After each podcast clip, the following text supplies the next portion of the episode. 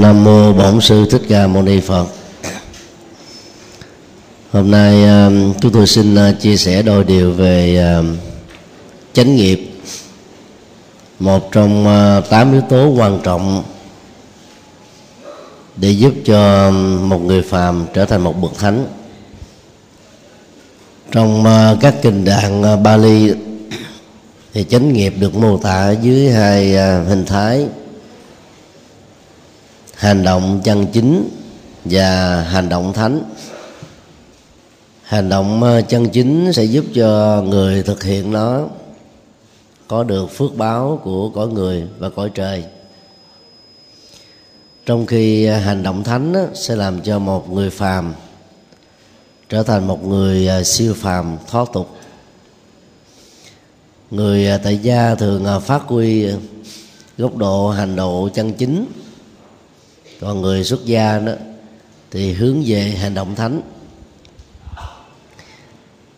Do đó um, tùy theo cái um, phạm vi tư thế và góc độ hành trì mà ta có những uh, giá trị uh, sai lệch khác nhau ở trong cuộc đời. Kinh tăng chi và kinh trung bộ có rất nhiều các định nghĩa đề cập đến um, hành động chân chính nội dung thống nhất với nhau là cái gọi là hành động chân chính tức là chánh nghiệp bao gồm không uh, sát hại không trộm cắp và không tà hạnh trong các dục. Mặc dù à, định nghĩa rất là đơn giản nhưng phần ứng dụng và phần à, triển khai nó rất là chi tiết ở trong các kinh chúng tôi ờ, phát họa một cách uh, nối kết với nhau để ờ, chúng ta dễ dàng hình dung được bản chất của hành động chân chính là nền tảng để dẫn đến một hành động thánh. Nói một cách khác là không có một hành động thánh nào của một bậc thánh nhân nào mà không bao gồm hành động chân chính.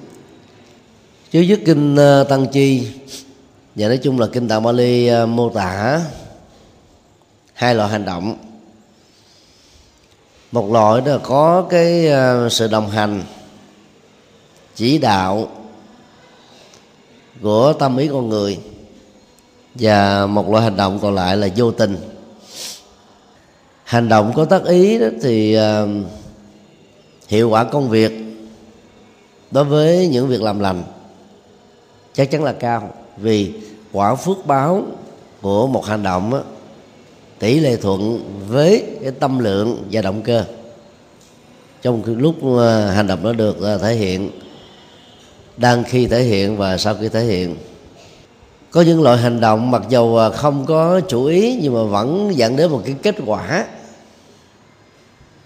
Thì về phương diện vật lý của nhân quả đó, thì ta thấy ta tưởng chừng nó giống nhau. Nhưng về phước báo thì à, nó khác nhau rất là nhiều. Ví dụ, một người nào đó có một cái dù à, che thật là lớn, bên dưới có một chân to, không ai ngồi dưới đó hết, nhưng mà chủ nhân của cái dù đã mở nó ra, tính bán vào à, buổi chiều. Nhưng mà sáng sớm đã đã để như thế rồi. Cái dụng ý của người bán quán này đó thì chủ đề, chủ ý là để phục vụ cho người uống nước vào buổi chiều chưa nắng thôi. Bữa sáng thì chưa có dọn hàng ra nhưng mà dù vẫn ở. Ngay thời điểm đó, nếu mà có cơn mưa nặng hạt, ai đó đi ngang qua và ngồi dưới cái dù để à, che mưa và tránh nắng, thì người đó không bị ướt, không bị đen da. Thì rõ ràng cái quả phúc báo đối với người có ờ, cái dù này đó là nó không có cao, vì ờ, ông ta hoặc bà ta đâu có dụng ý. Là dâng cái dù lên để giúp cho khách bộ hành đỡ bị nắng và mưa đâu. Mà tình cờ ta đi ngang qua cho nên ta sử dụng các phương tiện đang có. Thì ờ, tình huống như thế là quả phúc nó không có nhiều. Hoặc là đây đó có có các cây cổ thụ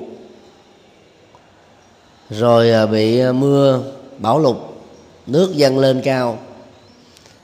Các loài kiến các loài bò sát á, mới nương vào thân cây để bò lên trên nhờ đó thoát được cái chết. Như vậy bản thân của cái cây không hề có dụng ý sinh ra và lớn lên để tạo điều kiện cho các loài bò sát á, thoát khỏi cái chết trong những cơn à, lũ và mưa. Mà trên thực tế kết quả đó như là một sự hỗ trợ. Thì ta có thể hình dung rằng à, đây là những cái hành động rất tình cờ thôi. Nhưng sẽ là một sai lầm nếu ta nghĩ rằng hành động nào không có tác ý thì không có kết quả. Không có chủ ý tốt thì cái quả phúc nó sẽ ít. Còn hành động dù là có tác ý hay là không tác ý thì nó vẫn có kết quả về phương diện vật lý về phương diện luật pháp giống như nhau. Một người à, chạy xe do gì bất cẩn nguyên nhân bất cẩn đó có thể là do thiếu ngủ có thể là đang đâm chiêu suy nghĩ về một vấn đề. Có thể là thấy xe phía trước nó nó lao vào mình uh, à, nhanh quá hoảng hốt mất sự uh, làm chủ của thân. Cho nên ta lái đã lủi vào một người đi trên uh, lòng lề đường và người đó đã chết. Rõ ràng người lái xe này không hề có dụng ý là giết người, nhưng mà người đã chết. Theo luật pháp thì à, phải chịu trách nhiệm trước pháp luật à. Bồi hoàn cho thân nhân của người đó một số tiền được sự xác thuận của à, người gây ra án mạng và gia đình cũng như là sự can thiệp của luật pháp. Và thậm chí là phải à, à, tước bằng lái một thời gian và có những tình huống là phải bị ngồi tù nữa. Trong ờ, trường hợp này là hoàn toàn không có dụng ý giết người nhưng người đã chết. Ảnh hưởng tiêu cực nếu người đó là trụ cột kinh tế gia đình lên trên ờ, những thành viên còn lại cũng khá cao.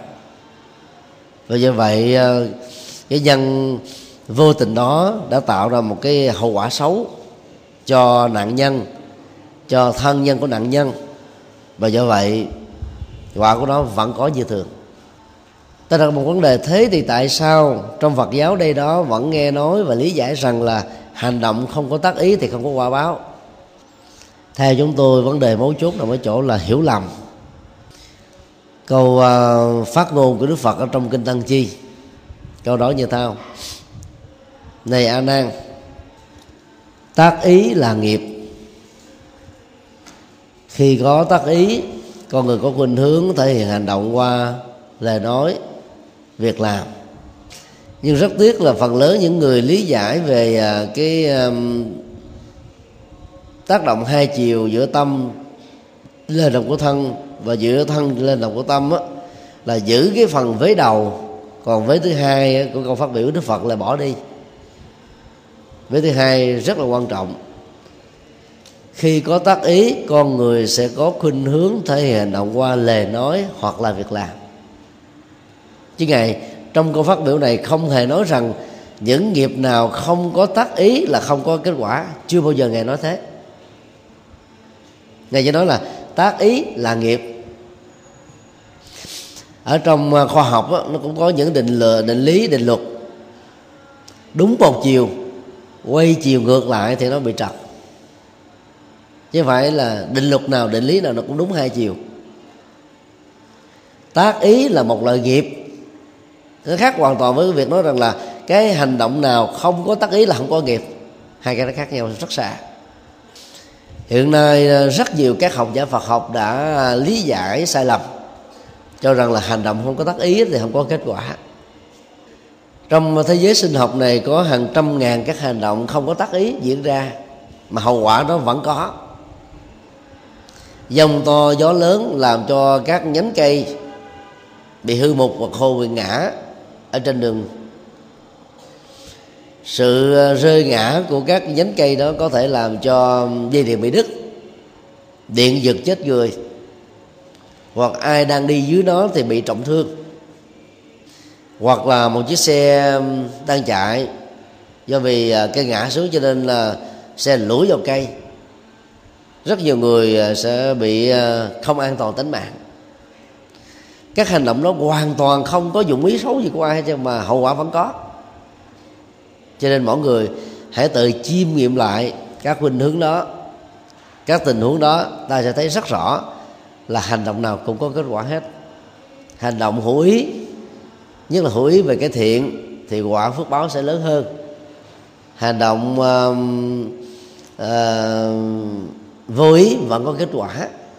Và do vậy, luật pháp vẫn phân định giết người có dụng ý hay là giết người không có dụng ý, giết người với ác tâm hay là giết người do tự vệ. Tất cả đó đều phân định trên động cơ và các sắc thái cũng như là mức độ của nó. Từ xa xưa, đức phật đã nhấn mạnh đến góc độ này rồi. Và rất tiếc là một số người đã do hiểu lầm hoặc là suy luận ngược mà vốn cái định luật đó đang nói về cái cái tầm quan trọng của hành động tâm ý. Nó được xem là một loại nghiệp, mặc dù ta không thấy hình thù, vóc dáng và hành động cụ thể của nó. Nhưng nếu không có nó thì không có hành động của lời nói, của viết ờ, chữ, của tay chân và của ờ, các ờ, diễn biến đối với con người. Trong bản thân của hành động hữu ý thì nó có hai loại là hữu ý tiêu cực và hữu ý tích cực. Hữu ý cá nhân và hữu ý vì tha nhân. Phần lớn chúng ta có khuynh hướng lấy mình làm hệ quy chiếu. Cho nên các hữu ý thường xây xung quanh chúng ta. Do vậy ờ, kết quả của hành động sẽ không cao. Khi ờ, một người nào đó đến với đạo phật thông qua con đường tín ngưỡng và nghĩ rằng đức phật có thể ban phước cho các hành động thiện ích của chúng ta. Thì à, khi làm một hành động như thế đó, ta thường cầu nguyện, hồi hướng phước báo cho bản thân mình, cho những người thân, người thương, gia đình nói chung.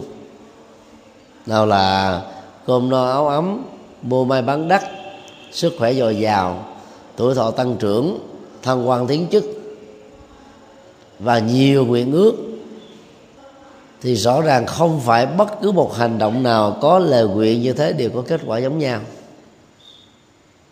Ở đây ta thấy à, lời nguyện ước đó, nó xoay về mình và những người thân thôi. Cho nên nó vẫn được xem là những uh, nguyện ước uh, vị kỷ.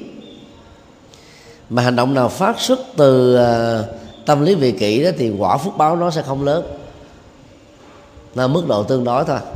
Về một thì gặt hái được hai ba chứ không thể được hai ba chục hai ba trăm hoặc hai ba ngàn.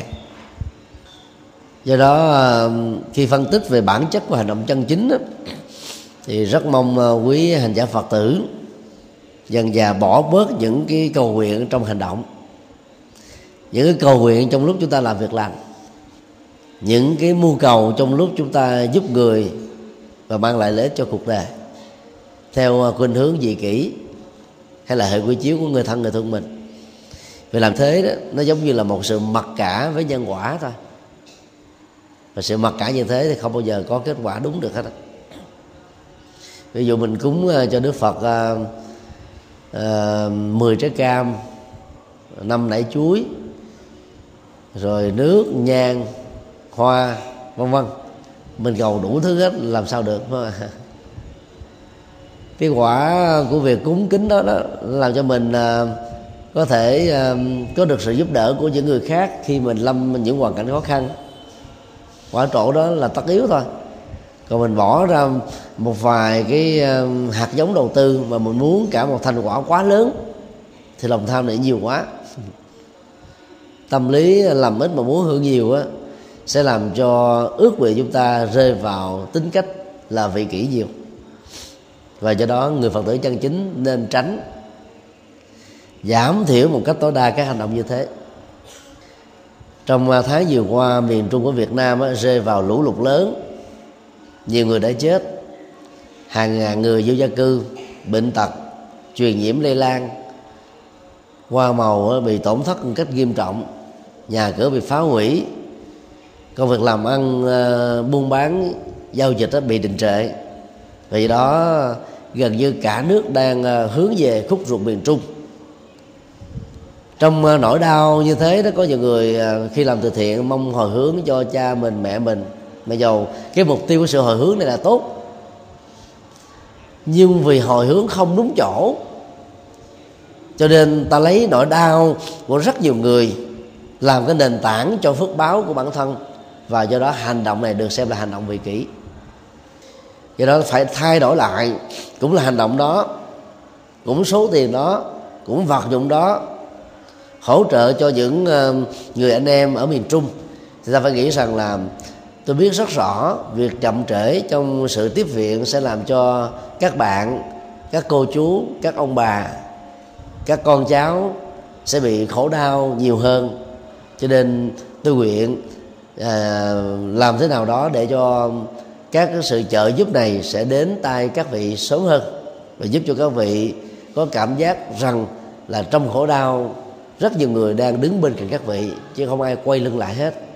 Cho nên hãy cố gắng à, nhẫn nhịn cái đau để vượt qua cái cơn khốn khó do thiên tai gây ra. Và cầu nguyện sao cho những khổ đau tương tự như này không à, tiếp diễn trong tương lai.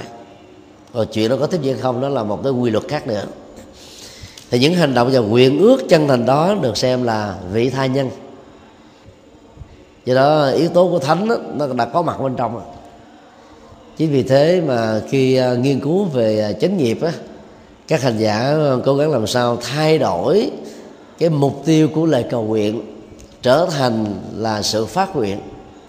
Cầu nguyện nó có cái yếu tố ích kỷ cho nên đó phát nguyện, nó có yếu cố là mở tấm lòng mình ra, gian rộng đối với tất cả chúng sinh. Như vậy là lòng từ bi được thực hiện ở mức độ cao nhất. Cho nên nếu có phải cầu nguyện hay là phát nguyện thì phải cầu về phát nguyện những điều tốt cho tha nhân. Còn bản chất của phát nguyện nó chỉ là một chất xúc tác thôi. Không phải ờ, sự cầu nguyện phát nguyện nào cũng dẫn đến kết quả của nó bây giờ ta thử trồng uh, những uh, hạt cây cam. Và cầu nguyện rằng nó sẽ trở thành là cây bồ đề trong tương lai. Chuyện đó chắc chắn không bao giờ có.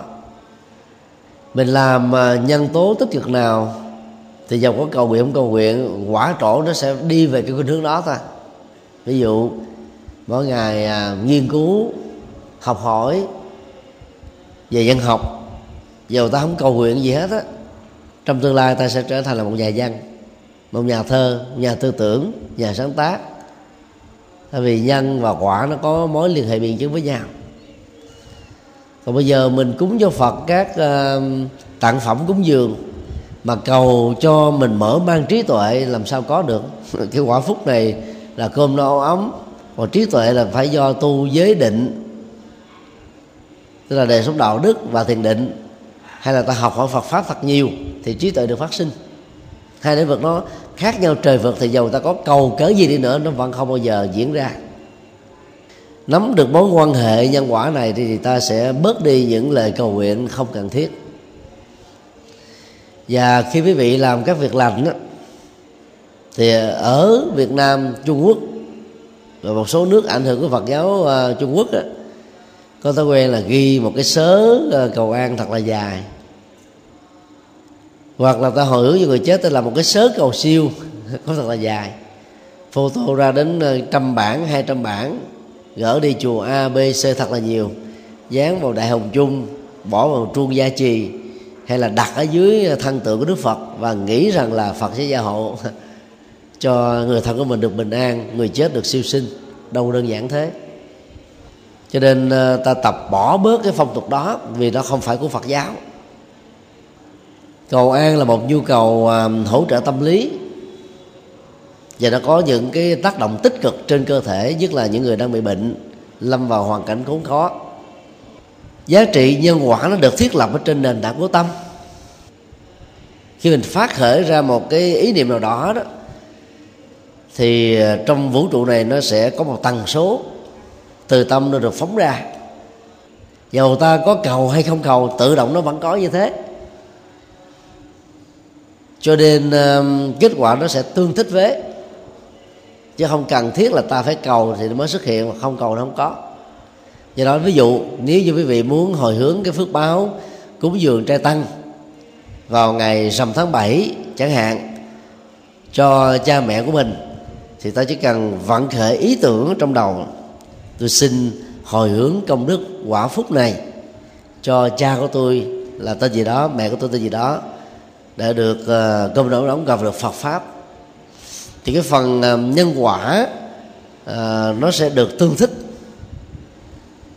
trên uh, hai uh, yếu tố. Thứ nhất là bản thân của sự hồi hướng đó là chân thật chứ không phải là một sự uh, nói qua lo lấy lệ hay là ngoại giao thì cái năng lực quả phúc đó, nó sẽ được chuyển sang cái người mà mình hướng tâm về là khoảng một phần bảy. Nó theo kinh địa tạng. Chứ không thể hưởng một trăm phần trăm được. Điều thứ hai là bản thân của cái người mà ta hướng và họ hướng về đó có quan hệ chấp nhận hay không? Nếu mà họ không quan hệ chấp nhận thì cái phần hồi hướng đó cũng chưa chắc nó nhận được. Nó nằm ở đó mà nó không phát huy được mà giống như là việc ta chuyển khoản vậy đó. Mình thương quý một người nào đó, chuyển cái số tiền của ta từ ngân hàng A sang tài khoản của người B trong ngân hàng C. Mà nếu người đó từ chối không tiếp nhận cái khoản tiền này thì tiền đó cũng không sử dụng được. Trong nhân quả cũng như thế. Cho nên, hồi hướng công đức là một nghệ thuật để mở rộng cái lòng từ bi của chúng ta ra.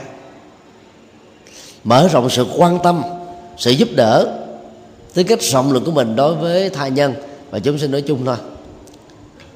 Cho nên thay vì viết những tờ giấy cầu an cầu siêu thì trong lúc ta làm việc tốt đó, hồi hướng bằng tâm. Thì cái năng lượng tâm như thế sẽ được lan tỏa và người hiến cúng đó sẽ được quả phúc. Và người được hồi hướng đó cũng sẽ nhận được một phần bảy việc ghi tên cầu an, cầu siêu gửi cho các chùa như thế sẽ làm cho các chùa trở nên mê tín dị đoan. Trong cái đó, phương pháp truyền thống đức phật dạy là hồi hướng công đức thì chúng ta lại không sử dụng. Sau khi à, nắm vững cái mối nguyên à, hệ giữa tác ý dẫn đến nghiệp bằng tay, chân, lời nói và những cái dụng ý à, tích cực ở trong hành động đối với các hành động cụ thể. Chúng ta đi vào ba nội dung chính mà đức phật à, đã phân tích trong các kinh. Thứ nhất là không giết hại. Khái niệm này gây tranh luận rất lớn. Một số nhà phật học uh, nghiêm khắc ấy, thì cho rằng không giết hại bao gồm luôn à, các loài động vật. Cho nên uh, giữ uh, năm điều đạo đức bắt đầu với giới thứ nhất là không được sát hại được hiểu là không được ăn mặn luôn hiểu như thế thì quá nghiêm khắc. Trong à, giới thứ nhất của người tại gia đó thì đức phật uh, chủ yếu khuyên là không được giết người. Chứ ngài không có cấm là không được uh, ăn mặn. Mặc dầu nó có một mối liên hệ xa và gần giữa cái động tác giết và ăn. Vì nếu như không có uh, người giết thì đâu làm gì có người bán thực phẩm mặn để ta mua về nấu nướng là mà ăn cho nên trọng tâm của giới thứ nhất là làm thế nào để giúp cho chúng ta phát huy được hạt giống của tình thương yêu mà đỉnh cao nhất đó là từ bi. Tôn trọng sự sống của các đồng loại, bảo vệ hòa bình dưới nhiều hình thái khác nhau. Đó là cái à, mấu chốt quan trọng nhất. Trong lịch sử đó thì à, cái sự giải quyết các mâu thuẫn, quyền lại về kinh tế đó, thường à, được thực hiện bằng vũ khí chủ nghĩa tư bản đã có mặt trên nền tảng là thôn tính các quốc gia nghèo. Mà chiêu bài của họ là mang dân minh đến những nước chưa phát triển. Kết quả là rất nhiều nước nghèo đó đã phải chịu cái ách đô hộ của những nước nước giàu do vì mạnh về cái năng lực quân sự và vũ khí tối tăng thì đó là một sự thương tổn rất lớn đến hạt giống từ bi. Và không thể nào được chấp nhận trong à, bối cảnh của à, thế kỷ 20 trở về sau. Nếu à, Liên Hợp Quốc nghiên cứu về tinh thần Phật dạy sớm hơn á, thì có lẽ là những cái giải pháp dùng vũ lực để giải quyết các cái tranh chấp về kinh tế biên giới quyền lực của các quốc gia sẽ giảm đi rất nhiều. Bây giờ thì à, liên hợp quốc à, đã kêu gọi giải trừ các loại vũ khí hạt nhân, vũ khí giết người hàng loạt, vũ khí hóa học, những à, loại vũ khí tối tăng để giảm bớt sự đe dọa diệt chủng của nhân loại và các loài động vật khác. Giới thứ nhất đã bao gồm hết tất cả những yếu tố đó. Tức là giải giải quyết nó bằng hòa đàm trên hai nền tảng là thương lượng và tương nhượng. Thương lượng để ờ, cho thấy cái bước đầu cảm thông. Thay vì dùng súng giết nhau thì bây giờ ta dùng những cái ờ, cái con đường ngoại giao để cho hai bên có thể chấp nhận và ngưng với những cái thỏa hiệp là ngừng bắn.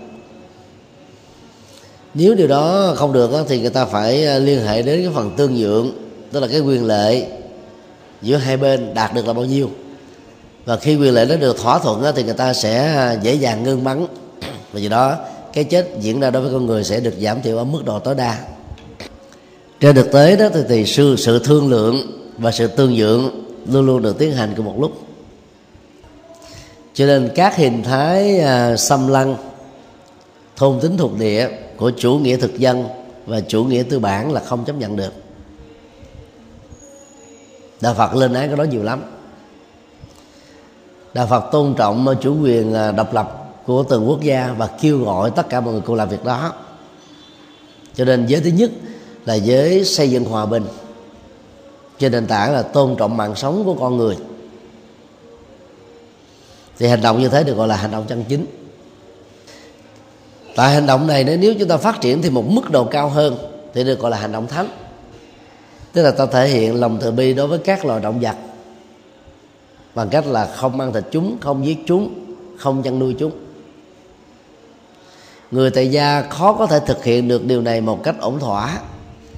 Vì phần lớn người tại gia tại các nước bắc tông là ăn mặn. Và đây đó vẫn có nhiều người sống bằng cái nghề chài lưới hay là chế tạo thực phẩm mặn chăn nuôi dân dân. Cái công nghệ này đó mang lại tiền cho người sản xuất rất là nhiều nhưng mà nghiệp cũng rất là nặng. Cái đây à, vài hôm thì à, có một người đến à, chùa giác ngộ và nói rằng là gia đình họ làm nghề à, sản xuất lập xưởng. Mỗi ngày như vậy là đến vài chục tấn. Trước đây đó thì chỉ bán thôi. Nhu cầu bán cao quá cho nên vừa bán mà vừa thêm sản xuất nữa sản xuất thì trực tiếp viết còn bán là gián tiếp viết thì giữa hai cái nghiệp thì ta thấy là giết nó nặng hơn là bán. Vì bán á, nếu mà ờ, mình ờ, không trực tiếp làm thì cái quả xấu nó đâu có trổ với mình. Cho nên nó vẫn tốt hơn là mình làm. Trong cái đó cái tiền lợi nhuận giữa bán và làm nó chênh lệch nhau khoảng chừng à, hai chục phần trăm. Như vậy thà ta ít giàu hơn một chút xíu mà cái nghiệp sát đối với các chủng loại nó ít hơn. Chứ tôi đề nghị là cái người chủ á, hãy suy nghĩ thật là nghiêm túc về cái số tiền lãi mà mình tạo được từ việc giết và làm trực tiếp. So với bây giờ giảm lại ở mức độ còn phân nửa là bán thôi thì trước mắt ta có thể thấy là mình bị tổn thất gần như là 50% doanh thu. Mình thấy tiếc lắm. Bây giờ khách hàng quá đông, bỏ đâu phải chuyện dễ. Và cái thứ hai là cái quả báo xấu mà mình phải chịu trực tiếp ở đời này thông qua các loại bệnh, chết yểu, nhiều tai nạn và các hậu quả ở đời sau. Đưa chúng lên bằng cân, xem cái nào nặng, cái nào nhẹ để ta dễ dàng quyết định nói một cách khác là giữa hai hành động sát nghiệp, cái nào trực tiếp thì nên bỏ, cái nào gián tiếp. Nếu chưa thể bỏ được thì tạm thời chọn cái đó. Nó vẫn tốt hơn nhiều. Còn các nghề chăn à, chăn nuôi, rồi những nghề đồ tể, thọc quyết các loài gia súc, sau đó là chặt chúng ra thành tiền mảnh lột da, xé thịt quay nướng, nấu chiên, vân vân thì đều được gọi là các hành động giết trực tiếp thì cái quả xấu rất là nhiều. Trong cái tiền lương của chúng ta cũng không nhiều gì hơn các lĩnh vực khác. Bây giờ mà khuyên họ bỏ liền thì rất là khó. Chúng tôi chỉ khuyên là hãy nhận định rất rõ là cái hành động như thế là mang hậu quả xấu cho mình. Cái tiền lương này nó không bằng một phần trăm của tiền ta bỏ ra để uống thuốc về sau khi cái quả xấu nó trội đến với mình. Mà nói về phương diện kinh tế thì đó là một sự lỗ lã một trăm phần trăm cho nên nếu chưa có thể bỏ được lập tức á, thì tìm trong lúc mà mình tiếp tục gieo cái nghiệp xấu này tìm một cái nghề khác tốt hơn. Khi cái nghề đó ổn định người ta cắt bỏ này đi là người ta chuyển được cái nghiệp sát hại. Thì lúc đó đó hành động như thế là từ một hành động chân chính trở thành là một hành động thánh tức là mang lại sự sống. Chủ động hơn trong hành động thánh về tình huống này đó thì ta phải à, phóng sinh tức là thả sự sống tái tạo sự sống, phục sinh sự sống. Phóng sinh thì có nhiều dạng, thả chim, thả cá, hoặc là ta trợ giúp cho những người đang bị bệnh trở thành lành mạnh. Những kẻ tuyệt vọng trở thành là có cái nhựa sống, có cái niềm tin để à, làm mới cuộc đời. Nó không chỉ đơn thuần là phóng sinh bằng các loài động vật không phóng sinh bằng các loài động vật đó, thì à, cái quả phúc nó cũng tương đối thôi. Người ta biết là hiện nay chỉ còn một số nước trên hành tinh này làm công việc đó. Nhất là những nước chịu ảnh hưởng của Phật giáo Đại thừa nơi mà có người Hoa Việt Nam sinh sống. Thì người ta thích uh, mua cá mua chim để phóng sinh. Thực ra thì các loài này sau khi được phóng á, nó quay trở về gây cái điểm hoặc là trên đường à, được tự do đó chúng lại tiếp tục bị bắt. Và do đó chúng trở thành là một cái vật trung gian để cho người mua thì tạo phước mà người dân bắt và bán thì tạo nghiệp. Cho nên nếu quý vị thích mua phóng sinh thì ta mua tình cờ chứ đừng có dụng ý đặt hàng. Đặt hàng người ta ta gieo cái nghiệp uh, ra lệnh cho người khác bắt. Và do đó cái quả phúc ta hưởng không bao nhiêu mà cái cái tội về cái vấn đề đồng lõa và xúi dục cho người khác, bắt nó lại nhiều hơn. Và tiến tới xa hơn một bước nữa, nếu không có ai mua nữa thì cũng không còn người bắt. Đi bất cứ chỗ nào mà chúng tôi gặp những người bán ờ, chim phóng sinh, bán cá phóng sinh là chúng tôi khuyên là hãy nên bỏ nghiệp đó đi. Có người nói là giờ, nếu tôi không làm làm sao mấy thầy, mấy sư cô, mấy phật tử có cơ hội để làm phước? Cho nên phải cảm ơn tôi, có tôi mới có được người ta làm phước cho nên điều đó là đúng. Nhưng mà người ta làm phước nhiều quý bà làm tội. Mà đức phật dạy là một hành động thiện á là tốt cho người nhưng phải tốt cho mình. Chứ tốt cho người mà không tốt cho mình á, thì đó là là một hành động ờ, không nên theo. Do đó hãy bỏ nghề này thực ra cái nghề đó đâu có lời bao nhiêu. Lời trên mạng sống lời ở trên ờ, cái chết của các loài động vật là không tốt bao giờ bao giờ cả cho nên hành động từ bi à, của à, của các bậc thánh là truyền chất thương yêu để giải phóng à, những cái khổ đau, tháo mở những cái trói buộc, tạo dựng những cái cơ hội cho đời sống nó được tái phục hồi. Chúng tôi vừa đi ấn độ về, thì tại các phật tích, đặc biệt ở bồ đề Đạo tràng, bây giờ đã bắt đầu có việc phóng sanh chim. Trước đây không có khoảng 10 năm trở lại đây thôi. Tại vì người trung hoa việt nam nhật bản triều tiên thích phóng sanh lắm. Những người dân nghèo ở khu phật tích đó, gọi là nghèo rất mồng tê nghèo màn trời chiếu đất. Cái cách mà họ đi nài nỉ để mà xin chúng ta cho đó là níu áo nắm quần rồi bình định tay chân để làm cho nhiều du khách hoặc là khách hành hương người ta cảm giác gọi là thương tâm hoặc là phải ờ, cảm thấy là bị nhòm tởm hay là sợ bị phiền lụy đó cho nên ta cho để ờ, cắt đứt cái tình trạng kéo theo cho nên hành động như thế nó nó nó đôi lúc làm thưởng uh, thương tổn lòng từ bi. Vì đó nếu không ai là công việc phóng sanh thì ai đâu bắt. Ở tại ấn độ quý vị thấy là bò dê trâu chó các loài uh, khác á, là sống rất là gần gũi với con người. Mình lại gần kế bên mình khiều đó nó cũng không sợ nữa. Các loài chim cũng thế. Tại vì từ mấy nghìn năm cái cộng nghiệp của người dân ấn độ là đâu có giết chúng để ăn thịt. Những người ăn mặn ăn có một số món thôi. Đối với hồi giáo thì ăn thịt bò thịt dê thịt gà. Đối với người thiên chúa là ăn hết tất cả các loại thịt tin lành cũng vậy. Còn đối với những người ấn độ giáo mà nếu không ăn chay trường từ lúc mới lọt lòng được á, thì họ ăn có ba thứ thôi. Thịt gà, thịt dê và thịt cá. Gà cũng có một chủng loại, dê cũng có một chủng loại, cá thì có một hai loại thôi. Chứ không phải là hàng trăm loại, hàng nghìn loại như là ở việt nam và trung hoa. Đi đến tất cả các chợ búa tại ấn độ, ngay cả trong những cái bang mà thuộc về hồi giáo thiên chúa giáo, tin lành cái người mà bán cá thịt cũng rất ít, một hai tiệm ở trong chợ thôi chứ không có nhiều. Tại vì họ không muốn gieo nghiệp cho bản thân. Còn ai ăn mặn thì phần lớn họ mua những con à, có khối lượng lớn, ăn trong vòng hai ngày thì đơn vị sát sinh chỉ có một thôi cho cả một gia đình. Họ không quan trọng khẩu vị, người ấn độ có được cái hay đó. Đi khắp nơi trên nước ấn độ quý vị đi vào à, những cái khách sạn, nhà hàng sang trọng nhất đi nữa thì cũng có vài ba món ăn chay. Còn ăn mặn thì có món ờ, thịt gà với là thịt dê hay là thịt heo hết. Làm rất đơn giản, không có cầu kỳ gì hết. Người giàu cũng thế, tỷ phú cũng thế, người nghèo cũng thế thôi. Cho nên họ ít chấp trước về khẩu vị. Một trong những cái phần ờ, ban lệ ờ, cho sự sống nó thuộc về cái giới không sát hại đó là làm từ thiện và việc làm từ thiện nó có ý nghĩa xác thực hơn, thiết thực hơn là phóng sinh cho các loài động vật. Trong khi đó, có rất nhiều con người trên hành tinh này phải chết đói, chết khát.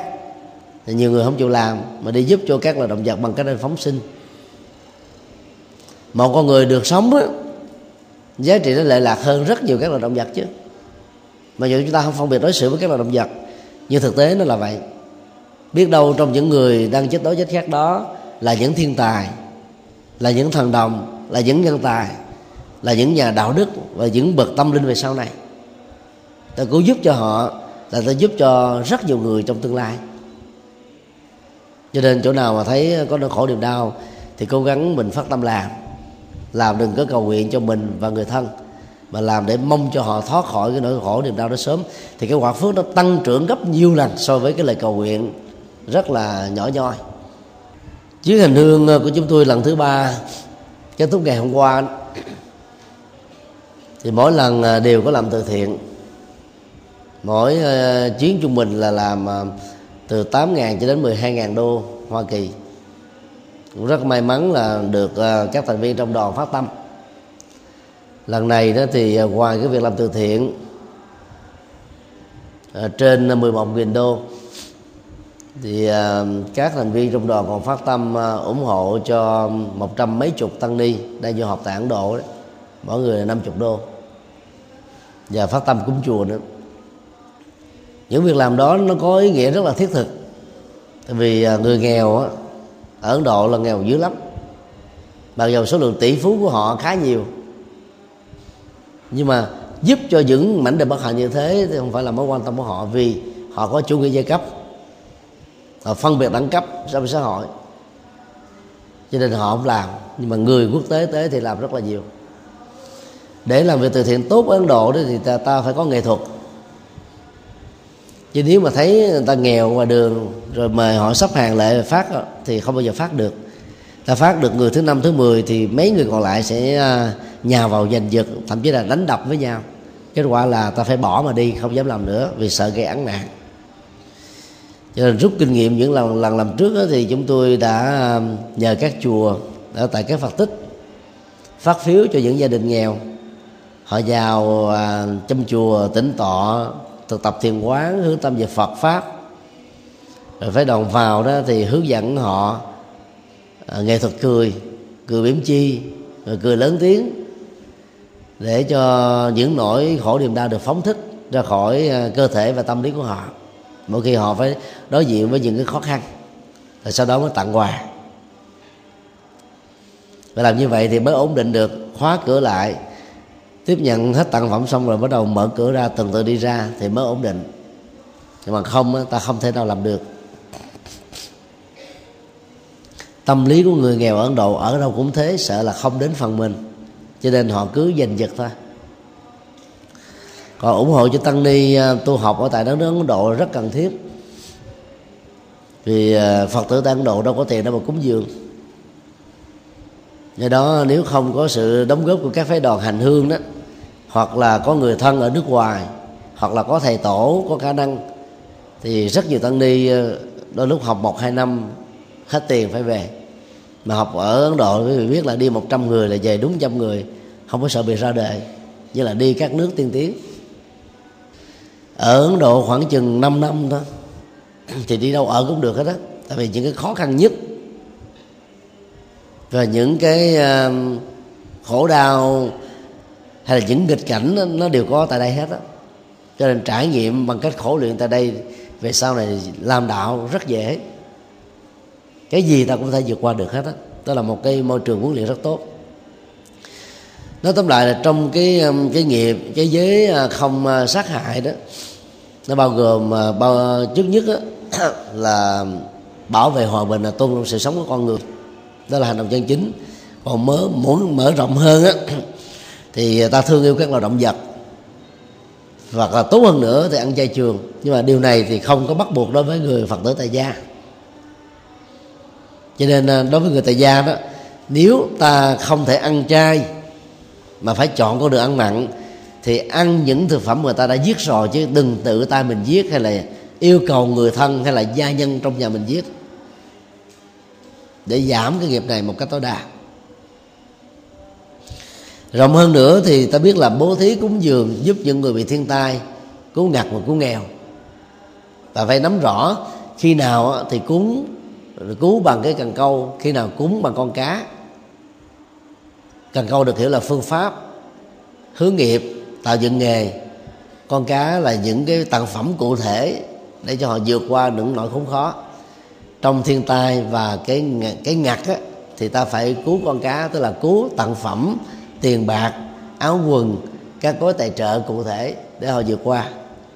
Còn cứu cần câu là cứu nghèo để ta giải quyết cái ờ, cái nạn ờ, khủng hoảng đó một cách lâu dài.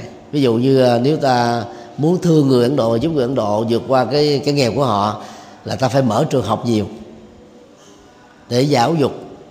Mà khi à, người trẻ em nghèo được học đến đến chốn đó, thì sau này được đổi đời. Ở à, tại cái phật tích đó, thì việt nam mình có à, được ba cái trường dành cho mồ côi và những trẻ em nghèo. Mạnh nhất là ở ờ, trường mồ côi Ờ, Linh Sơn ở Kusinaga do ni sư Trí Thuận làm đang ờ, đào tạo cho 420 em nghèo. Và mình lo luôn tiền lương cho các giảng viên. Lần nào đến đây chúng tôi cũng dẫn phái đoàn đến uh, giúp đỡ. Thì các 420 em nghèo đó mà được học đến đến chốn thì sau này có thể giải phóng được cái nghèo của bản thân và gia đình. Chùa thứ hai cũng là chùa Linh Sơn của thầy Linh Quang ở tại Lâm Tỳ Đi thì thầy à, lập trường cách đây được mấy năm và cũng mấy mấy trăm em à, được học tại đây cho dân Nepal và hy vọng rằng là sẽ góp phần giải phóng cái nghèo ở à, tại những cái vùng biên giới. Chùa thứ ba là chùa uh, Việt Nam Phật Quốc Tự của thầy Quyền Diệu. Thỉnh thoảng cũng có những cái chương trình để giúp cho học bổng cho các em. Ba hoạt động đó theo chúng tôi đã có ý nghĩa rất lớn chứ còn mình giúp cho các em thì các em ăn rồi cũng hết. Mà tại ấn độ chính quyền ấn độ đã ra một cái chính sách như thế này. Những người nghèo và đặc biệt những người thất nghiệp á một năm tối thiểu phải có 100 ngày làm việc để nhận được tiền lương. Nhưng mà rất tiếc là cái số tiền mà chính phủ rót xuống đó thì những người mà quản lý ăn hết 80 phần trăm mà người à, nạn nhân chỉ nhận được có 20 phần trăm thôi. Cái nạn tham nhũng Ấn Độ là một cơn bệnh của thế kỷ. Dù sao nó vẫn tốt hơn là không làm cái việc gì hết. Giải phóng cái nghèo của ấn độ không phải là chuyện dễ. Nó vài trăm triệu người nghèo như thế. Hành động thứ hai được gọi là chân chính là không trộm cắp. Trộm cắp nó có nhiều cấp độ khác nhau. Thứ nhất là ta chiếm đoạt cái sở hữu của người khác. Thứ hai đó là lụm được các cái vật sở hữu người khác bị đánh rơi mà không trả lại cho chủ nhân. Thứ ba là các hình thức đóng thuế. Mà nếu như ta không thực hiện đúng với tư cách là một công dân ở trong một hệ luật pháp của một quốc gia nào đó, đó thì vẫn được xem là đang vi phạm vào cái giới này. Thứ tư là các hình thái à, đúc lọt hối lộ móc quặt và cái thứ năm đó, là những gì mà ta không hài lòng mà mình là áp lực gài vào tình thế để bắt buộc người ta phải à, trả cho mình, nạp cho mình. Thì đều được gọi chung là cái nghiệp trộm cắp. Thì trong tình huống này ta thấy là cái việc cho vay nặng lãi đó nó cũng ảnh hưởng gián tiếp. Tại vì người ta không có khả năng thanh lý, thanh khoản, cho nên không mượn được từ ngân hàng. Lợi dụng vào cái hoàn cảnh như thế, ta cho vay với lãi suất rất cao. Mà phần lớn những người vay như vậy là không có khả năng thanh toán đâu. Giả sử có thanh toán được đi nữa thì cái nghiệp mà cái người cho vay đó cũng rất là nặng. Trong kinh đó thì đức phật thường dùng một cái từ chung là những gì không cho thì không được lấy. Dầu là một cây kim một ngọn cỏ những cái vật mà mình xem như là không có giá trị ta phải xin đàng hoàng.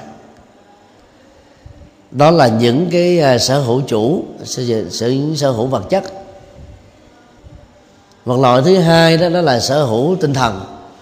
Tức là những bằng à, phát minh, sáng kiến, những cái tác quyền dưới nhiều hình thái và góc độ khác nhau.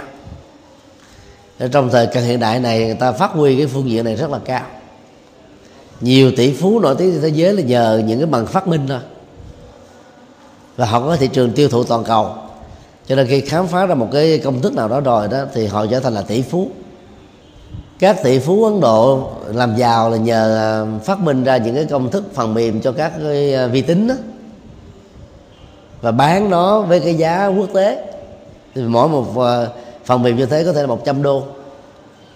Mà bán triệu triệu triệu các sản phẩm như thế hàng năm thì tiền thâu hoạch vào biết bao nhiêu mà kể.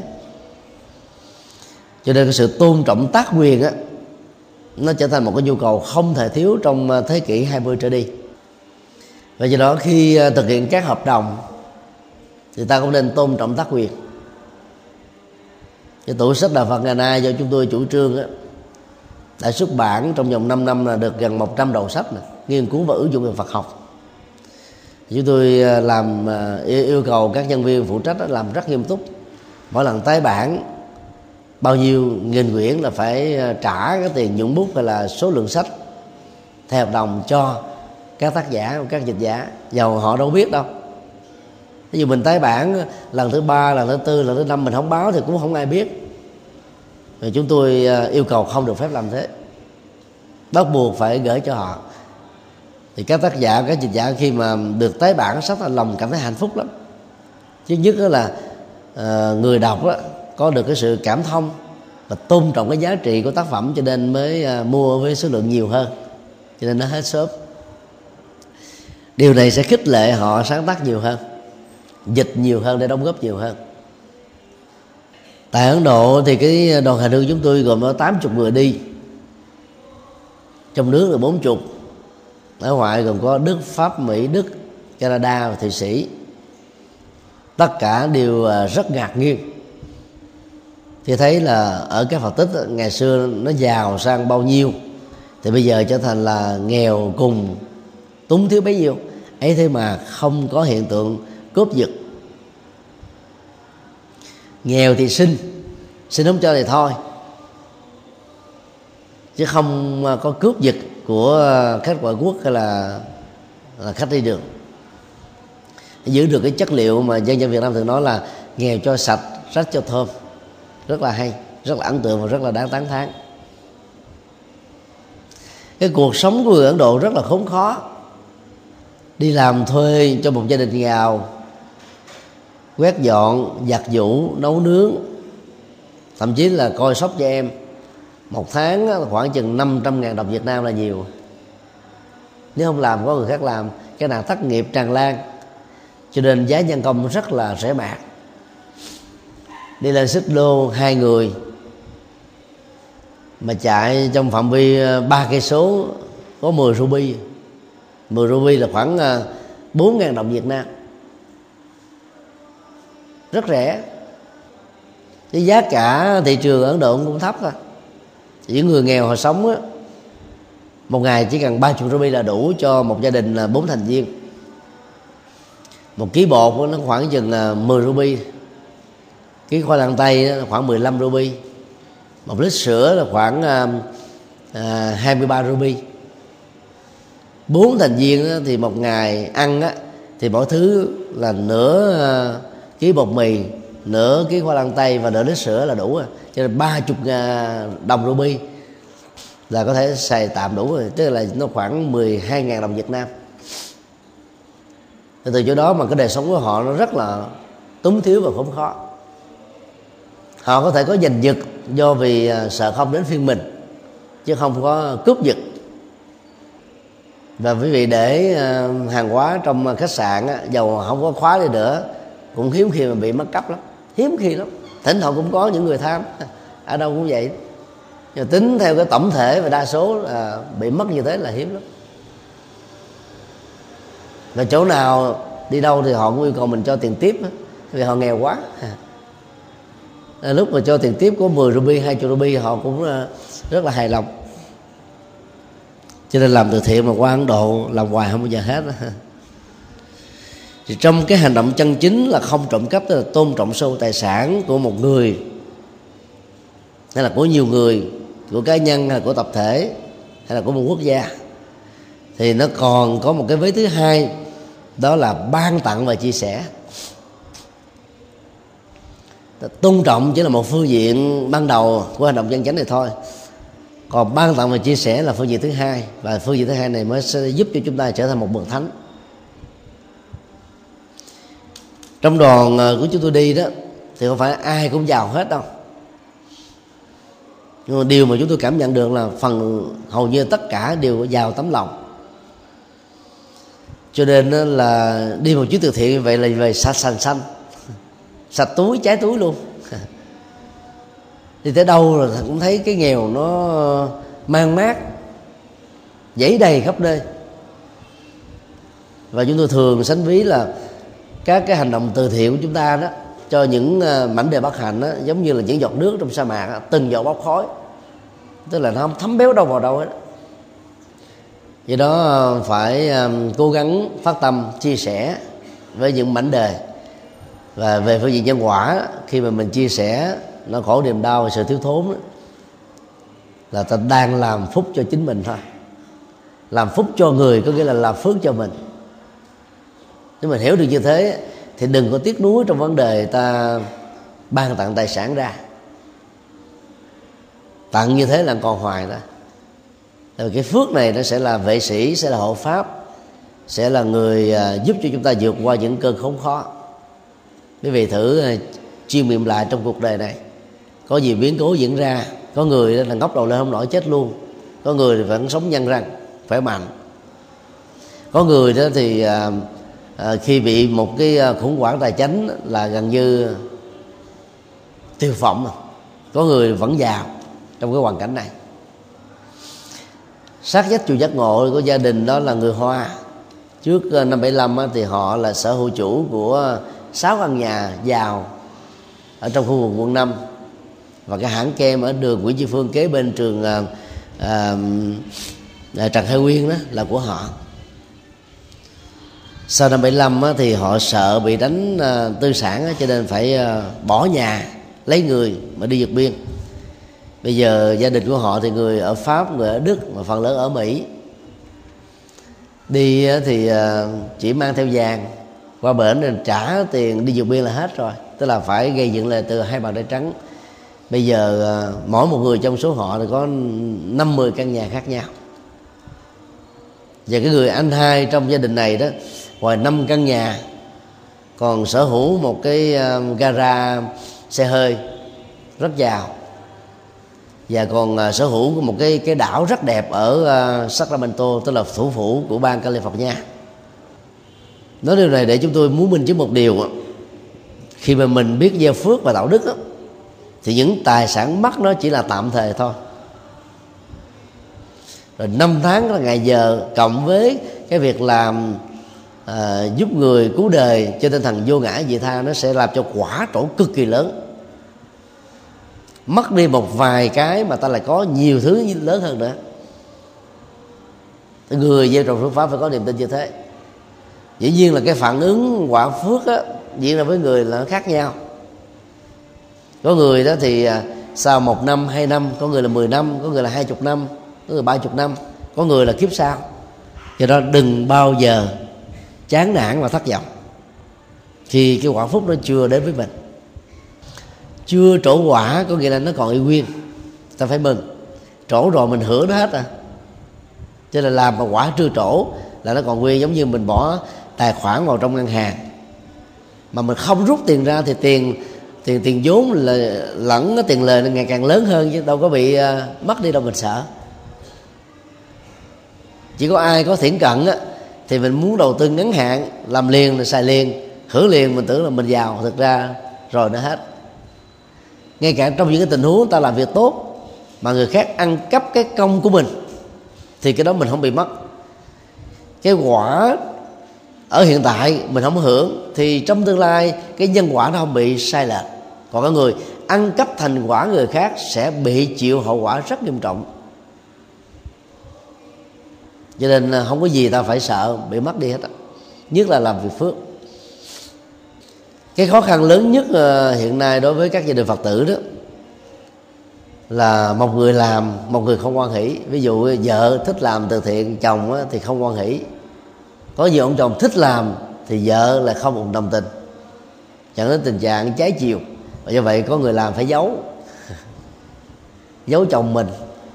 Do đó à, ngay cả việc viết cái phiếu công đức người ta cũng không dám nhận nhận về bị lòi ra. Còn giờ mình bán mình lời à, một ngày là hai triệu đi. Về báo ông chồng là lời có 200 còn lại một triệu tám để làm từ thiện. Rồi phải sống trong cái gian dối. Như vậy các ông chồng nếu biết được á thì hãy nên ủng hộ vợ mình làm việc tốt. Còn hơn là để các bà vợ phải giấu mình. Nên việc làm tốt mà. Không ủng hộ ủng hộ cái gì, mà nhất là khi mình giúp cho cuộc đời đó đâu có mất đi đâu. Miễn là nó không thương tổn đến cái cái nguồn sống và kinh tế của chúng ta hàng ngày. Còn Đức Phật đưa ra một cái quy chuẩn để tham khảo rất là hay. 25% là chi tiêu 25% là hiếu kính cha mẹ 25% là gỡ ngân hàng 25% là làm từ thiện. Do đó là để làm việc tốt này đó đừng nên rơi vào tình trạng để đi mượn nợ mà đi làm từ thiện. Thế mình không có ra một phần trăm tiền lãi nào hết tiền lời nào hết mà đi làm từ thiện như thế là không nên. Có nhiều người thích lắm nợ cái bạc tỷ mà ở đâu vận động làm từ thiện là làm liền à. tiền cho nợ thì không chịu lo. Cái đó nó không thiết thực. Và nếu những người thân mà nghe biết được đó, thì dần già họ mất niềm tin với Phật pháp. Họ nghĩ rằng là theo ông Phật rồi sao nhiều người có vẻ cực đoan quá? Làm từ thiện như thế cũng là một cực đoan. Cho nên đó, người nào mà không có tiền bạc thì đừng có sáng mà làm. Ta có thể làm bằng nhiều hình thức khác như Đức Phật dạy đó là tùy hỷ công đức. Làm bằng cách là tùy hỷ. Có nhiều người đâu có tiền đâu nhưng mà ta biết vận động. Lấy cái uy tín và sự chắc trực của mình để cho người khác tin tưởng mà đóng góp vào, sau đó lấy cái số tiền này đi làm từ thiện. Dầu mình không có tốn tốn tiền bỏ ra, thì ta vẫn được xem là cái người có phước báo, cộng hưởng. Chứ người nói cách như thế phước là nhiều hơn nữa. Nếu ta vừa có tiền, mà vừa biết vận động quần chúng làm cái việc thiện như thế, thì phước sẽ gấp ờ, rất là nhiều lần. Cái xã hội phương tây là một xã hội riêng tư. Sống trong nền văn hóa đó đó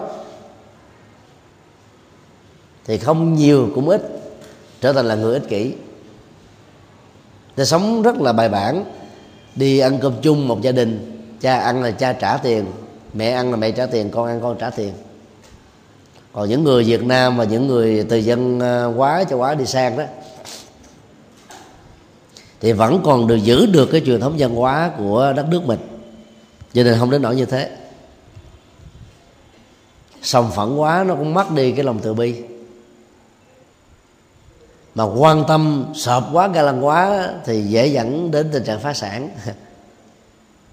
Cho nên ta phải biết cân phân và chi tiêu cái tài chính một cách hợp lệ như thế nào đó để cho những cái khoản đó nó không có trở nên là làm ảnh hưởng đến cái tài chính và kinh tế chung của gia đình. Để cho các thành viên còn lại ta không có cảm thấy à, à, việc phát tâm của chúng ta làm cho họ bị khổ đau. Cho nên phải cân phân những việc này thật là kỹ giúp người cứu đời thì còn có các hành động um, về phương diện tinh thần. Ví dụ như là ta um, phổ biến các băng giảng, các sách hay, các kinh điển.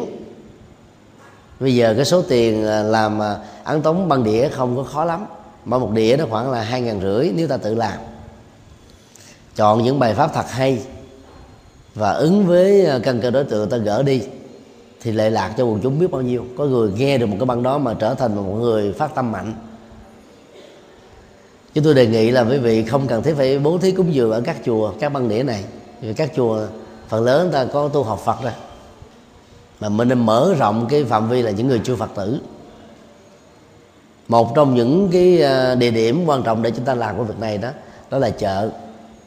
Là cái nơi mà hội tụ tất cả mọi thành phần. Phần lớn là quý bà nếu ở đầu chợ và cuối chợ, ta có những người làm công tác đứng để phát các băng đĩa, chọn những đĩa hay nhất và bình dân cho những người mới bắt đầu vào Phật đó. Và tặng phát như thế thì ta làm cho rất nhiều người biết đến đạo Phật và trở thành Phật tử trong tương lai. Mà tiền nó không tốn bao nhiêu hết trơn á. Đó từ thứ hai, đó là các trường học. Ta đứng ở các cổng trường trường đại học trường cao đẳng trường trung cấp xin lỗi trường uh, trung học ba thành phần đó. Ta chọn những cái đề tài nào giảng dạy phù hợp với giới trẻ. Chứ đừng đừng cứ chọn những đề tài đi về pháp môn. Pháp môn tịnh độ pháp môn mật tông pháp môn tông thì tặng họ là vô ích. Cho những không có tác dụng mà nó còn đôi lúc mà họ họ dọn ngược về Phật pháp nữa tại vì họ chưa có trình độ để tiếp nhận liền. Cho nên chọn những cái đề tài nó mang tính cách là trí thức với trẻ để cho họ có thể cảm nhận được đạo Phật từ góc độ triết lý. Làm được như thế thì tôi tin chắc rằng là Phật giáo sẽ phát triển rất là nhanh. Cho nên kinh sách đó thì tiền nó nhiều hơn một cuốn là 10 ngàn, 20 ngàn, 30 ngàn. Một cái đĩa chỉ có hai ngàn rưỡi thôi mà có khả năng chịu quá con người rất cao. Hành động thứ ba đó là không có à, tà hạnh trong các dục. Đây là cái thuật ngữ chuyên môn. Mà trong à, các bản dịch thường chỉ nói là không ngoại tình thôi không ngoại tình nó không có đủ nghĩa hết. Không ngoại tình có nghĩa là mình không có quan hệ tính dục ngoài hôn thú. Nhưng nó không nói lên được những cái yếu tố quan trọng khác mà đức phật quan tâm. Có rất nhiều người à, không có trăng hoa đối với ai, nhưng mà họ tự làm.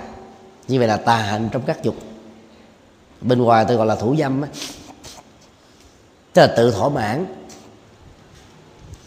Hoặc là trước hôn nhân, tức là tự um, tìm đến um, những người mà mình à, cảm thấy là hợp gu về ngoại hình, về duyên dáng, về nét đẹp, về tính cách, về vai trò vị thế trong xã hội. Lúc đó, ví dụ như hai người chưa đến với nhau bằng hôn thú được quan hệ tính dục với nhau, thì cái đó vẫn được liệt vào trong danh sách là tà hạnh trong các dục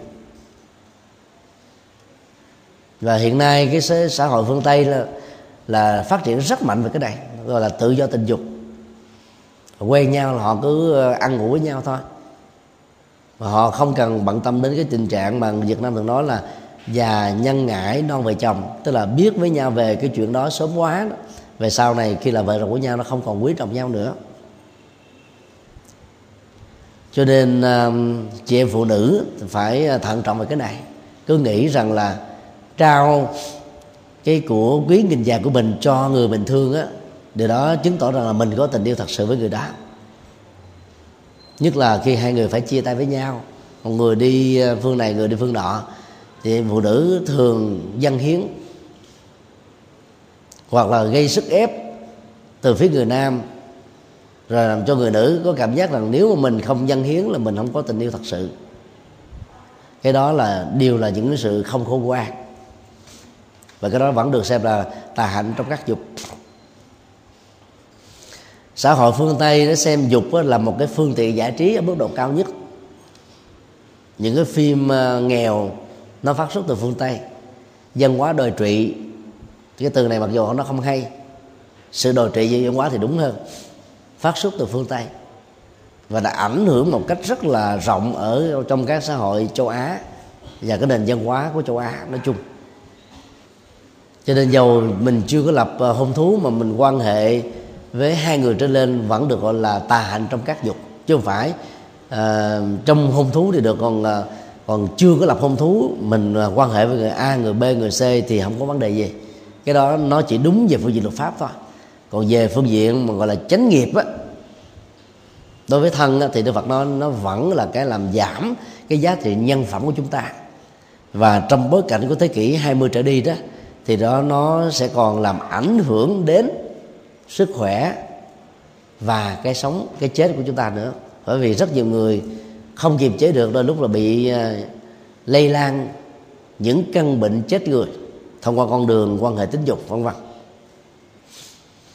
Tà hạnh trong giáo dục cũng còn bao gồm là mình à, quan hệ tính dục với các loài động vật, dù dưới bất cứ một hình thái nào cho nên ờ, cái phạm vi về ý nghĩa của nó nó rộng hơn rất nhiều so với là là là là quan hệ hoài hôn thú. Thì có nhiều người suốt cuộc đời họ đâu có lập gia đình đâu. Có nhiều người đàn ông già họ muốn lập gia đình. Vì sao lập gia đình là sau đó bị ờ, ly dị chia của 50% cho nên họ sống hết người phụ nữ này đến người phụ nữ khác. Thì cái đó vẫn được xem là tà hạnh trong các dục. Mặc dù luật pháp thì họ không có sai. Nhưng mà đạo đức học Phật giáo thì họ không được phép sống thử nó trở thành như là một cái à, thói quen mới của một số giới trẻ tại Việt Nam do ảnh hưởng của nền văn hóa phương Tây. Góp gạo thổi công chung. Được à, giới trẻ lý giải rằng là thà sống sự trước vài ba năm xem coi hai bên có hợp gu hợp tâm ý không. Và nếu hợp á, tiến tới hôn nhân còn không hợp á, thì đường ai lấy đi. Như là một sự lý giải rất là logic nhưng mà nó không có chân lý tại vì trong lúc sống thử thì người ta không có cái, cái ờ, vấn đề đòi hỏi cái tính trách nhiệm. Cho nên hai bên vẫn thoải mái với nhau.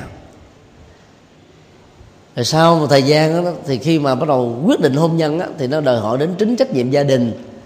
Đối với vợ chồng rồi con cái rồi họ tập hai bên. Thì lúc đó những cái áp lực này nó sẽ làm cho họ thấy là nó khác hoàn toàn với thời gian sống thử. Rồi hạnh phúc bị đổ vỡ từ đó. Đó là chưa nói đến yếu tố tâm lý cái gì mà mình biết đã qua rồi thì cái đó nó không còn hấp dẫn nữa.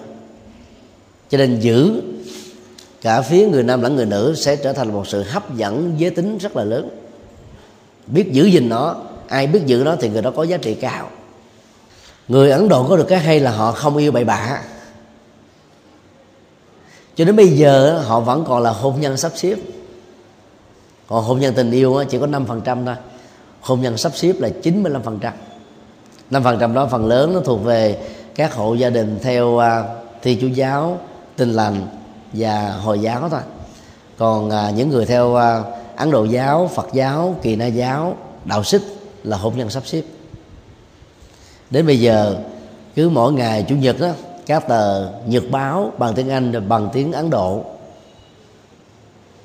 Đều có quảng cáo khoảng 6 cho đến 32 trang về hôn nhân sắp xếp quý vị biết là rất là nhiều. Và thống kê về à, à, ly dị tại ấn độ sẽ làm cho thế giới này ngạc nhiên lắm. Những cuộc hôn nhân không thành công phần lớn thuộc về hôn nhân tình yêu. Còn hôn nhân sắp xếp không có chuyện đó. Ngày xưa đó nó còn có một cái à, luật lệ khe khắc từ phía ấn giáo tức là chồng mà chết sớm đó thì vợ sẽ bị chôn chết theo. Bây giờ người ta đã cấm cái đó là hủy bỏ rồi. Thì phần lớn các chị em phụ nữ khi chồng chết người ta giữ vậy không có tái giá. Hiếm khi có phụ nữ tái giá lắm. Nếu như cái, cái trụ cột kinh tế trong đó không vững á, thì bên à, dòng họ chồng người ta sẽ à, cho tiền.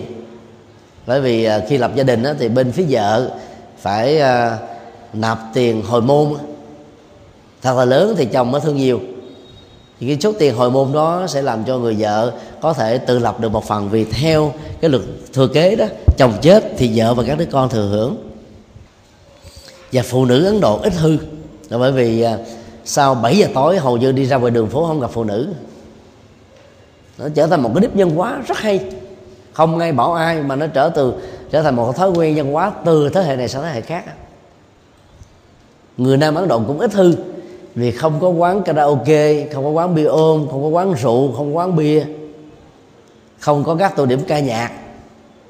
Lâu lâu mới có một cái địa điểm uh, uh, chiếu phim. Mà khi vô các rạp uh, chiếu uh, chiếu phim chúng tôi vô năm bảy rạp hát khác nhau để thử thì rạp chiếu phim chỉ có người nam thôi chứ không có người nữ xem. Còn tới các công viên hay là những khu công cộng không có cảnh mà tình tứ giữa nam với nữ chuyện đó là chuyện phòng the ở nhà. Ra ngoài đường mà vợ và chồng mà cầm tay nhau dìu dắt đi cũng hiếm lắm. Đó là những gia đình thuộc về hồi giáo, thiên chúa giáo thôi. Còn gia đình ấn giáo, phật giáo, kỳ đại giáo không ai làm thế. Mấy nghìn năm qua nó đã thế, bây giờ nó vẫn tiếp tục như thế. Nên nền văn hóa phương tây lan tràn vào ấn độ nhưng mà không làm băng hoại được cái nền văn hóa gốc của họ. Cho nên à, người ấn độ được xem là người khép kín. Và nhờ vậy mà họ giữ được truyền thống rất là hay người ấn độ cũng không thèm cưới người ngoại quốc nữa. Không phải là giàu là đến là cưới họ được đâu. Họ thích là lấy vợ ấn độ. Còn phụ nữ ấn độ là thích, thích lấy chồng ấn độ chứ họ không thấy lấy, lấy chồng ngoại quốc. Cho nên cái mức độ mà tà hạnh trong các dục đối với những người mà chân chính của ấn độ hầu như là hiếm lắm. Họ biết giữ mình. Họ biết là bây giờ có thư đi nữa rồi mình phải sống chung với một người do cha mẹ sắp xếp chứ không phải là do mình mình chọn. Cho nên thái độ chấp nhận đó đã làm cho họ giữ được cái quý giá nhất trong đời người. Dĩ nhiên là cái nền văn hóa phương tây thì không chấp nhận cái đó, họ không quan trọng. Người đó đã đến với cái người nào đó 10 lần, hai chục lần, ba chục lần, không quan trọng. Miễn là khi đến với họ, có được hạnh phúc hay không thôi. Cho nên cái văn hóa phương tây nó có cái cách khác của đó và mỹ là nước mà có cái mức độ ly dị là 51 phần trăm. Tức là hai cặp hôn nhân thì có một cặp ly dị sau 3 năm sống chung với nhau. Còn những cái cặp mà không kết hôn á, bây giờ cái chủ nghĩa độc thân nhiều lắm. Để họ có thể thoải mái chọn người bạn à, bạn tình. Nếu mà sống mà không thấy thoải mái thì bỏ đi tìm người khác thôi. Thì cái tình trạng mà phải chia tay trong những cái cặp ờ, tình yêu mà không có hôn thú đó, nó cao đến chín mươi mấy phần trăm. Cho nên tự do tính dục không phải là cái con đường hạnh phúc gia đình. Ở điểm này thì thế giới phương tây phải học ở châu á. Tích lan là nước phật giáo. Mức độ ly dị là thấp nhất ở trên hành tinh này. Là bởi vì phần lớn người ta giữ cái giới ờ, giới thứ ba là không tà hạnh trong các dục và ở trong bát chánh đạo nó được gọi là chánh nghiệp á. Giả sử mà chọn một cái người nào đó mà nó không hài lòng, không như ý, hay là cha mẹ sắp xếp không hài lòng, không ý rồi thì họ quan hỷ, họ chấp nhận vì hạnh phúc của những đứa con. Cho nên họ không cần phải ly thân mà họ cũng cần phải ly dị nữa. Họ chấp nhận sự tương đối. À, tự do nhiều quá, đôi lúc nó cũng dẫn đến nhiều cái sự trục trặc khác. Cái giá phải trả của tự do đó là khổ đau. chứ phải là hạnh phúc đâu. Ở thế giới tự do rồi nó mệt lắm. Nhiều thứ cũng được hạnh phúc thoải mái. Nhưng mà nó phát triển cái hạnh phúc trên nền tảng của cá nhân cái riêng tư quá nhiều. Cái còn cái lòng từ bi và thương người chăm sóc quan tâm giúp đỡ ngày càng ít ngày càng bị giới hạn. Còn với đối với các bậc thánh đó, thì không tà hạnh trong các dục đó, là sự chuyển hóa năng lượng tính dục. Đây là cái nỗi ám ảnh của kiếp người và các loài động vật nói chung. Nó là từ trường dẫn chúng sinh vào trong sanh tử. Và nó là cái cục lâm châm để nối kết âm với dương. Âm thì để âm, dương thì để dương, mà âm dương thì thu hút lẫn nhau. Cho cái tiến trình tâm linh mà đức phật khám phá đó, trong bát chánh đạo đó, là làm sao chuyển hóa chúng chứ không phải là đè nén hay ức chế nó. Ở trong kinh đức phật có rất nhiều phương pháp để dạy người xuất gia trẻ chuyển hóa đó ví dụ như quán tình thân. Lớn tuổi như cha mẹ nhỏ hơn như là em nhỏ hơn nữa là như là con cháu. Và xem người đó là ruột thịt huyết thống trực tiếp chứ không phải là người chữ nước lạ để chúng ta không khởi lên những cái, cái ý niệm loạn lưng vì do đó các cái ờ, cái cái cái, cái nỗi đam mê trong việc hưởng thụ đó sẽ được khắc phục ở một mức độ khá tốt việc mà quán ờ, thân bất tịnh cũng là một trong những nghệ thuật để ờ, ta vượt qua được cái cái cơn ờ, thèm khát và thú tính của con người. Ta nhòm gốm nó thì ta không có thỏa mãn nó nhiều. Hoặc là quán cái xác chết được trải qua chín giai đoạn trương sình, thúi, rã mục, rồi trở thành cho cốt bị các thú ăn, vân vân, làm cho chúng ta cảm thấy rằng là đến một lúc nào đó cái thân thể này nó sẽ trở về với đất nước gió lửa thôi. Cho nên sống không nên tôn sùng nó như là thượng đế mà phải thỏa mãn nó bằng nhiều hình thái khác nhau. Phương pháp quán thanh tịnh của tâm sẽ giúp cho chúng ta hài lòng với những cái đang có. Và sự hài lòng nó sẽ giúp cho mình giữ được cái giới này thanh cao. Còn những người đàn ông không hài lòng đó, thì dễ ngoại tình. Ví dụ ra ngoài gặp nhân viên gặp những người dân nước lạ người ta chào đón mình vui vẻ với mình tôn trọng mình, vì được mình ga lăng, giúp đỡ tiền bạc. Trong khi đó, người vợ ở nhà mình cũng giúp đỡ như thế, nhưng mà bà đâu có, gọi là, niềm nở như là những người kia đâu. Cho nên những người chồng so sánh như vậy sẽ dễ dàng không giữ vững được cái à, điều đạo đức này. Và những người phụ nữ cũng tương tự. So sánh giữa chồng mình với chồng làng sớm thì dễ làm cho chúng ta từ cái ngoại tình tâm tưởng đến ngoại tình thật và phá vỡ hạnh phúc gia can còn các bậc thánh theo Phật giáo là phải chịu hóa chúng đạo Phật là tôn giáo duy nhất cho đến thời điểm này. Và chúng ta thấy rõ được cái tác hại của tính dục và chuyển hóa nó để trở thành một bậc thánh. Trong quá trình phát triển của đạo Phật thì à, vẫn có một số trường phái cho phép là lập gia đình. Ba phần tư à, Phật giáo Tây Tạng á, các nhà sư là lập gia đình các sư cô thì sống độc thân. Nhật Bản gần như là trên 50% các nhà sư là lập gia đình. Ở Việt Nam thì cũng có một vài trường phái cho phép lập gia đình. Mặc dầu quần chúng vẫn tiếp tục chấp nhận các vị tu sĩ có gia đình đó, hướng dẫn đời sống tâm linh, và họ phát triển rất là mạnh về phương diện nhập thế. Nhưng ta phải biết rất rõ họ có thể trở thành những bậc cao tăng, nhưng không thể trở thành thánh tăng. Đóng góp cho phật giáo cho xã hội, cho chúng sinh, làm cho chúng ta trở thành là một người cao thượng. Và có phước báo. Còn muốn giải thoát khỏi sanh tử luân hồi thì phải chuyển hóa được cái này. Chính vì thế mà từ nhiều năm về trước chúng tôi chưa bao giờ khích lệ người tại gia giải thoát hết. Và cũng không yêu cầu họ phải tu cùng cái gu tâm linh với người xuất gia để được giải thoát, vì họ vẫn còn đời sống vợ chồng. Còn đời sống vợ chồng là không bao giờ giải thoát được đó là nói theo tinh thần Phật học của kinh điển mà Đức Phật đã tuyên bố trong A Hàm, Nikaya và Đại thừa. Còn các vị đạo sư, các vị giảng sư về phương tiện chiều bá pháp môn của mình cho nên nói là niệm phật một câu là tiêu tội vô lượt lại phật một lại là phước tăng hà sa. Rồi có thể là đế nghiệp giảng sanh đó là phương tiện thôi. Chữ đó không bao giờ có. Tu sĩ đôi lúc là tu vài chục kiếp hoặc là trong đời này vài chục năm mà chuồn chuyển hóa nó chưa xong hết. Có người vẫn còn gãy đổ ở cái quãng đường còn lại. Có người bỏ cuộc nửa chừng. Và cái hiện tượng đó các tổ Việt Nam thường nói là trứng cá bông xoài. Nó rơi rụng rất là nhiều. Đó là quy luật đào thải tự nhiên thôi. Cho nên uh, uh, con đường tâm linh mà Đức Phật dạy đó rất là khó. Nhưng mà cái khó này lại có giá trị làm cho con người ta trở thành bậc thánh thật sự. Chính vì vậy mà trong kinh trường bộ đức phật nói là ngoài sa môn của Gotama tức là của Như Lai đó thì không có một vị sa môn nào đích thực được gọi là thoát sanh tử câu nói đó làm cho nhiều người bị sốc lắm. Ta nói Đức Phật chảnh đề cao chính mình và học trò của mình rồi hạ bệ những uh, uh, tôn giáo khác. Thực ra nó là vậy. Tại vì chúng có đạo Phật Đức Phật dạy các sa môn là chuyển hóa năng lượng tính dục thôi. Người tại gia thì được hưởng thụ nó bằng cách là là không tà hạnh trong trác dục. Một vợ một chồng chân chính đàng hoàng. Còn người tại gia thì phải chuyển hóa nó rốt ráo.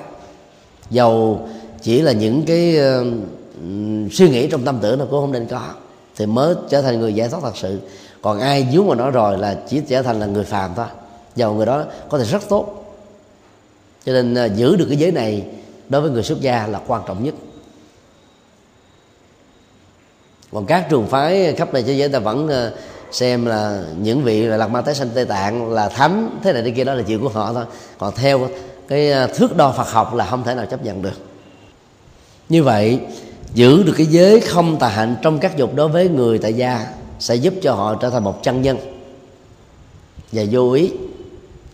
Còn đối với người xuất gia đó là chuyển hóa nó một cách trọn vẹn, trở thành năng lượng từ bi, phổ cập truyền bá giúp đời của người không giới hạn không phân biệt đối tượng nữa và đây là sự khác nhau căn bản giữa người tại gia và người xuất gia. Nói tóm lại cái phần mà chánh nghiệp ở trong uh, bát chánh đạo đó gồm có ba hành động liên hệ đến thân. Và thực tập ở 50% á, thì ta trở thành là người tại gia chân chính có phước báo ở uh, cõi người và ở ở cõi trời. Còn thực hiện một trăm phần trăm ta sẽ trở thành là những bậc thánh thật sự cho nên ai là người tại gia mà muốn trở thành thánh á, thì nên gồm có ba trường hợp. Thứ nhất là những người không có lập gia đình thì mới có thể phát triển cái này một trăm phần trăm được. Thứ hai là người bạn đời hôn thú của mình á, là qua đời và mình không có tái giá. Và do vậy ta có thể phát triển nó một cách trọn vẹn. Và thứ ba đó là cả hai vợ chồng sau khi sống đời sống vợ chồng mấy chục năm rồi ở cuối đời không còn bận tâm đến cái việc mà hưởng thụ nữa. Thì mặc dầu sống với nhau, nhưng mà không còn quan hệ tính dục. Xem nhau như là hai vị bạn bạn đạo bạn bồ tát. Nhiều người phật tử làm được như thế lắm. Thì lúc đó đó, nó là cái quyền vọng chung của hai người. Nó là sự phát nguyện chung của hai người. Thì nó không gây ra bất cứ một trở ngại nào cho đời sống vợ chồng. Thì họ vẫn có thể trở thành những bậc thánh còn nếu như một trong hai người mà làm, người kia mà không có ờ, quan hỷ đó, thì cái người làm cũng đừng làm quá mức như là những sư cô, những người tu. Người còn lại sẽ bị cảm thấy khủng hoảng. Người khủng hoảng rồi thì họ đi phải tìm kiếm ở chỗ khác thôi, để lắp vào cái khoảng trống. Cho là người phụ nữ mà khi là trở thành phật tử thường thành rồi thì mê phật hơn là mê ông chồng. Mê giáo pháp hơn là mê ông chồng do đó cũng cần phải hiểu để thông cảm các ông chồng của mình. Đừng có gắt cũng chịu quá. Mà các ông chồng có mặc cảm với phật, có mặc phạm với phật pháp là không nên. Là người tại gia ta không cần giải thoát, cần có phước báo. Và trong kinh đó, đức phật khuyên, người tại gia mẫu mực, gồm có nếu là nam là cấp cô độc, nếu là nữ là visakha ta sẽ trở thành hai con người như thế là quý báo lắm rồi. Còn ai muốn giải thoát thì trở thành người xuất gia chứ đừng nên lẫn lộn với hai cái này. Người xuất gia mà sống cái hạnh như người tại gia thì làm phá đạo. Người tại gia mà sống cái hạnh như người xuất gia thì phá hạnh phúc gia đình của mình. Cho nên tại gia thì sống với hạnh phúc của người tại gia, xuất gia thì sống với cái hạnh phúc của niết bàn của người xuất gia. Thì đó là hai con đường mà đức phật đã vạch ra cho chúng ta đi. Nó tốt đẹp hơn. Nếu ai là người tại gia mà cũng đi tu hết thì ai phát triển xã hội, ai đóng góp cho cuộc đời. Do đó ta phải xác định rõ sở trường của mình là tại gia hay là xuất gia? Có nhiều người rất giỏi về tại gia nhưng mà thấy người tu tu hay quá bắt trước rồi muốn đi tu mà khi kể là người tu là không phát huy được gì hết thì uổng đi. Có nhiều người đó thì rất là thích hợp với với xuất gia. Rồi bình thường những người xuất gia như vậy rồi rước họ về làm chồng hay là làm vợ mình rồi rốt cuộc họ không phát huy được cái gì hết. Thì cô không nên. Cho nên hãy trả người xuất gia với uh, gió thoảng mây bay, để họ có đời sống thông trong thoát tục ấy. Và mình ngoại hộ truyền thức là làm sao để cho những người xuất gia trở thành những vị thánh mẫu mực còn người à, tại gia đó thì đừng mong trở thành thánh. Ta hãy sống phước báo, tốt để thông qua mình, rất nhiều người quý trọng mình trở thành những người phật tử. Như vậy, bản chất của chánh nghiệp trong trường hợp này cũng là một cái phương tiện để hoàn pháp rất là tốt và ai làm việc đó là đang góp phần làm cho chánh pháp tồn tại mãi với cuộc đời. Xin ờ, kết thúc tại đây.